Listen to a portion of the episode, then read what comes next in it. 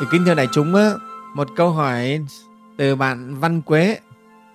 Con kính bạch thầy, con mới tìm hiểu đạo Phật, con muốn phát tâm ăn chay, nhưng con có thắc mắc về những đồ ăn chay được ăn và đồ không được ăn. Con nghe có người nói rằng ăn chay thì không được ăn hành tỏi, nhưng con nghĩ hành tỏi là thực vật, tại sao lại không được ăn? Trứng gà, trứng vịt do con vật đẻ ra thì có ăn được không? Câu hỏi của con có điều gì không phải, xin Thầy lượng thứ cho con. Con xin chiên công đức của Thầy ạ. À. Đấy, bạn Văn Quế hỏi về câu chuyện ăn uống, nghe không? Nhà Phật mình thì nói là có thực mới vực được đạo, không ăn ấy, thì cũng không thể tu đạo được, không ai nhìn đói mà tu được. Nghe không? Cái thực là rất quan trọng. Nha. Thì kính thưa đại chúng, cái câu chuyện về ăn uống ở trong Phật giáo từ xưa cũng có rất nhiều điều phải bàn. Nghe không? Hiện nay ấy, thì có hai cái hệ thống trường phái. Thứ nhất là trường phái phật giáo nguyên thủy thì chư tăng bên đó vẫn ăn mặn. Đấy, còn chư tăng của phật giáo phát triển hay gọi là phật giáo bắc tông đấy thì lại ờ, ăn chay. Tất nhiên cũng không phải là ăn chay hoàn toàn. À, không phải là các uh, chùa nào cũng ăn chay đâu tuy là phật giáo bắc tông. Thế thì bây giờ là chúng ta theo quan điểm nào đây? Theo nguyên thủy theo nam tông hay theo bắc tông? À, thế thì quan điểm của thầy thế này. À, chúng ta là đệ tử phật học theo phật hành theo lời phật dạy lấy phật làm làm gương cho chúng ta và các bậc thánh chúng ngày xưa làm gương cho chúng ta. Thế thì thời đức phật ấy, như thế nào thì chúng ta cũng sẽ như vậy. À. vì đức phật là người khi thị hiện ra đời này ngài đã mô phạm tất cả mọi trường hợp mọi hoàn cảnh cho chúng ta để chúng ta có thể thực hành được rồi. Đức phật đã thị hiện tất cả những cái duyên để cho người đời sau có thể căn cứ vào đấy mà sống được, tu được, thực hành được. Ngài thị hiện hết rồi. Nha. Thì Đức Phật ngày xưa đó, khi Ngài làm thái tử thì không nói rồi, đương nhiên Ngài vẫn ăn uống bình thường. Cho đến khi Ngài xuất gia, Ngài tu tập, Ngài cũng ăn uống bình thường. Nha. Và đắc đạo. Thế đến khi mà Ngài đạt đạo thì Ngài mới thấy được mọi cái nhân duyên. Và lúc này thì Ngài à, có chế ra cho chư tăng cái việc ăn uống như thế nào cho nó hợp đạo lý. Đó thế thì trong cái bài kinh này á bài kinh ờ, uh, Jivaka thì Đức Phật nói về cái việc ăn của chư tăng. À, thì chư tăng Đức Phật nói là được phép ăn tam tịnh nhục. Đây bài kinh nó nguyên văn như thế này thầy trích trong trung bộ kinh này.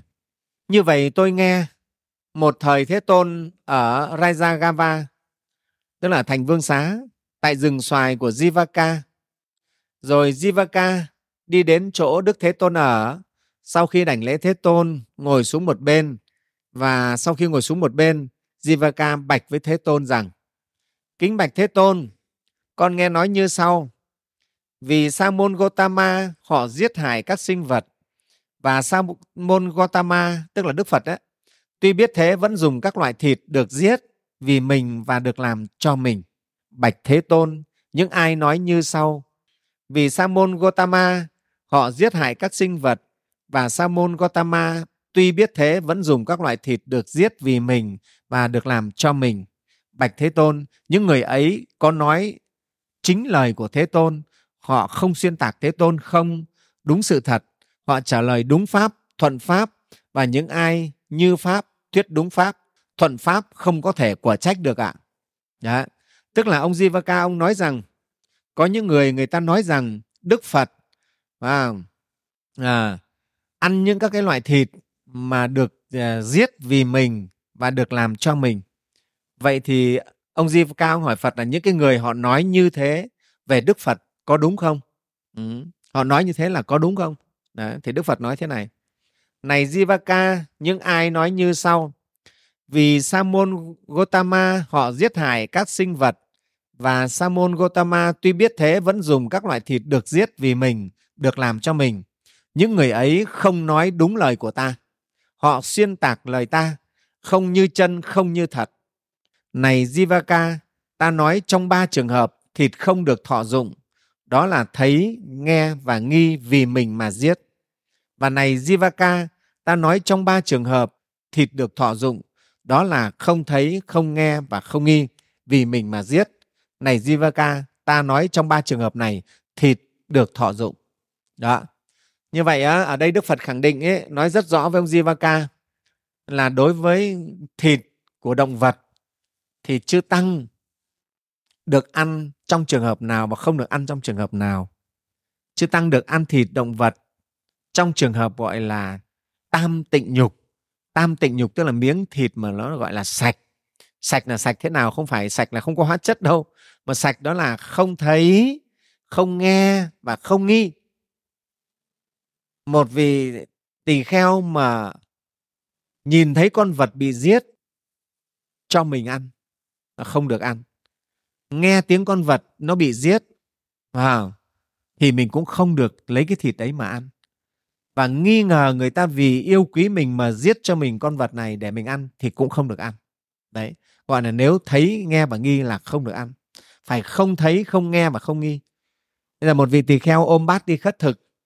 Đi đến nhà này cũng không biết nhà người ta, hôm ấy người ta mổ cá. Không biết gì cả, mình cũng chẳng nghe thấy, không biết gì. Và người ta nấu món cá xong thì người ta mang ra, người ta cúng là mình có thể được thọ. Thì mình cũng không thấy, không nghe và không nghi ngờ, nghe không? Nên nếu bây giờ mình ôm bát mình đi mình thấy nhà này mổ lợn kêu e ngác ấy phải không? Tí nữa ôm bát đi qua rồi xong này biết là hôm nay nhà này mổ lợn mà nghe thấy tiếng lợn kêu rồi. Tí nữa vòng bát trở lại ôm quay lại để để đến đấy để khất thực là không được đâu là sai pháp rồi đấy. Đại chúng nhá. Đấy đối đức phật kỹ như vậy cơ.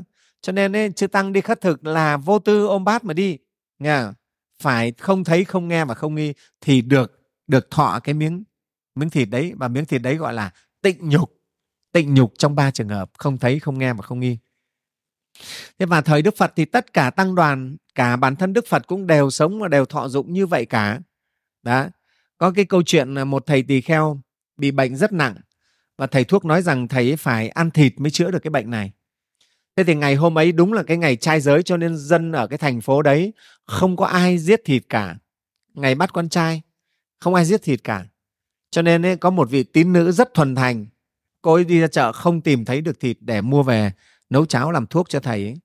Thế là cuối cùng cô về cô lấy lấy lấy đâu? Đại chúng biết không? Cô lấy dao cô xèo thịt ở bắp chân của cô ấy. Rất là dũng mãnh và nấu cháo cho thầy ăn thưa đại chúng. Thế và thầy thì rất vô tư thôi thầy ăn ăn xong rồi thầy khỏi bệnh. Đó. Thế và cái cô tín nữ này á, đặc biệt lắm. Phải nói là một sự dũng cảm vô cùng đấy đại chúng thấy cái người phật tử ngày xưa người ta kính trọng tăng đoàn như thế nào? Kính đến về xẻo thịt mình ra, để mà nấu cho cho thầy tăng ăn đó. Thế nhưng mà do cái tâm của cô kính tín tam bảo chư tăng như vậy, nhưng mà một đêm hôm sau tự nhiên tất cả thịt của cô lại, nó lại điền đầy hết luôn. Chân trở lại bình thường, không có vấn đề gì. Như một cái chân bình thường đại chúng. Nó màu nhiệm đến như vậy. Do phước báu của cô ấy đấy. Thế rồi có một câu chuyện có một thầy tăng bị lở loét thân thể bị lở loét.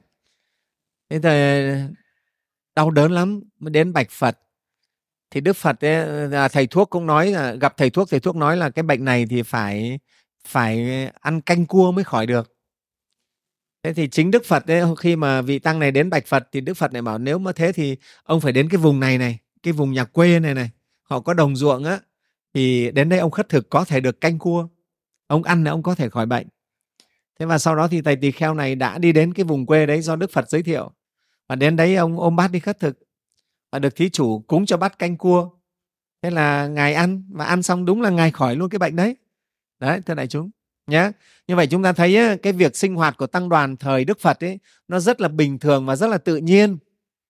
Đấy các ngài chỉ trừ gọi là khi mà ăn mặn ấy nó không được thanh tịnh tức là nó vi phạm vào ba cái điều thấy nghe và nghi là không được ăn thôi.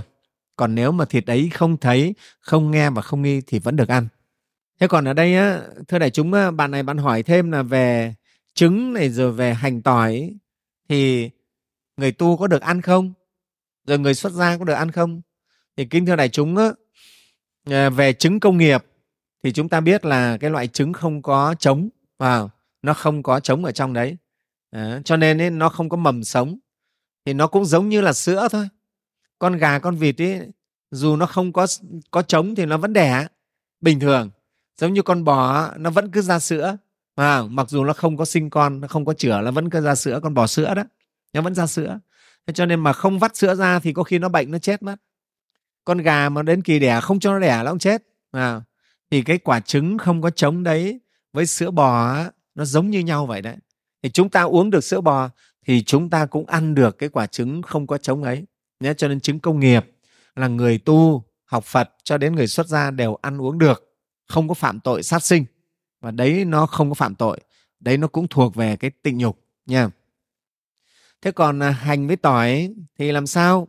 Thì thưa đại chúng thầy thì đi ấn độ nhiều lần thầy biết ý, dân ấn độ họ ăn hành tỏi là khủng khiếp luôn đấy thưa đại chúng đến bây giờ vẫn thế. Ngày xưa cũng thế và bây giờ cũng thế. Có thể gần như món ăn nào họ cũng phải có hành cũng phải có tỏi á. Rất là mạnh. Thế và bản chất thì đúng là tỏi với hành nó đều có những cái chất kháng sinh rất tốt. Nhất là cái dịch covid này nghe không? cúm này. Đấy, mà ăn tỏi là nó nó cũng trợ duyên kháng sinh cho chúng ta. Đấy con gà mà bị cúm là người ta cứ cho vài viên tỏi vào là nó hết cúm. Mà chúng ta bị cúm cũng thế cứ ăn mấy củ tỏi là có khi là cũng hết và nó có tác dụng kể cả với cái cái cái cúm covid này nghe không? Thì thưa đại chúng cho nên thực sự mà nói thì hành với tỏi á nó không phải là cái gì ghê gớm mà chúng ta không được ăn không dám ăn. Nhưng mà à, nó nó về chất ấy là nó có những cái dược chất để có tính chất trị liệu chữa bệnh tốt ừ, tốt cho sức khỏe. Như là rượu tỏi hay là thuốc tỏi đều có cái tác dụng tốt. Thế nhưng quả thật thì nó nếu ăn nhiều thì nó nóng và nó cũng có một cái phần tính chất là kích thích cái cái dục tính. Thế cho nên ấy, chúng ta ăn thì cũng không nên ăn quá nhiều nhé, không nên ăn quá nhiều, không nên ăn nhiều. Ăn vừa đủ mang tính chất gia vị thôi để cho nó kích thích tiêu hóa và có thêm các cái cái kháng chất.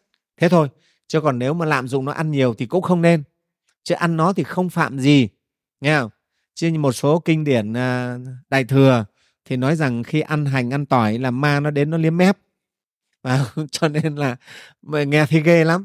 Ngày xưa thì thầy đọc cái này, thầy cũng cũng tin như thế. Nhưng sau khi mà nghiên cứu về kinh điển nguyên thủy, rồi đi sang thực tế, ấn độ, đất phật, thì thầy thấy nó không phải như vậy. Nè nhưng cái đấy nhiều khi là kinh điển, một số kinh điển sau này thêm vào, đại thừa thêm vào, hoặc của ngoại giáo họ thêm vào. Chứ thực ra thì tất cả người dân ấn độ họ đều ăn hành tỏi thì đức phật và chư tăng đi khất thực thì đương nhiên cũng phải ăn hành tỏi chứ không thể nào không ăn được. Vì món nào của họ cũng châm chế hành tỏi vào. Thế cho nên đức phật và chư tăng đều ăn cả. Chỉ có cái ta hạn chế đừng ăn nhiều. Ăn nhiều nó không có tốt nhé Đấy thì như vậy thầy xin trả lời cho bạn à, à này để bạn à, đây bạn à, Văn Quế bạn hiểu về cái việc ăn ăn trứng hay là ăn hành ăn tỏi đối với người tu học Phật. Không kể là tại gia hay xuất gia và chúng ta ăn đúng pháp Phật cho ăn tam tịnh nhục này. Và hành tỏi ăn được nhưng mà không nên ăn quá nhiều. Đó, ăn mang tính chất là nó là hương vị thôi để nó có tính chất chữa bệnh. Lợi ích cho sức khỏe thì được. Đó thì tất cả cái đó đều không có phạm giới. Thì trong giới luật của Phật cũng không cấm ăn hành ăn hành tỏi.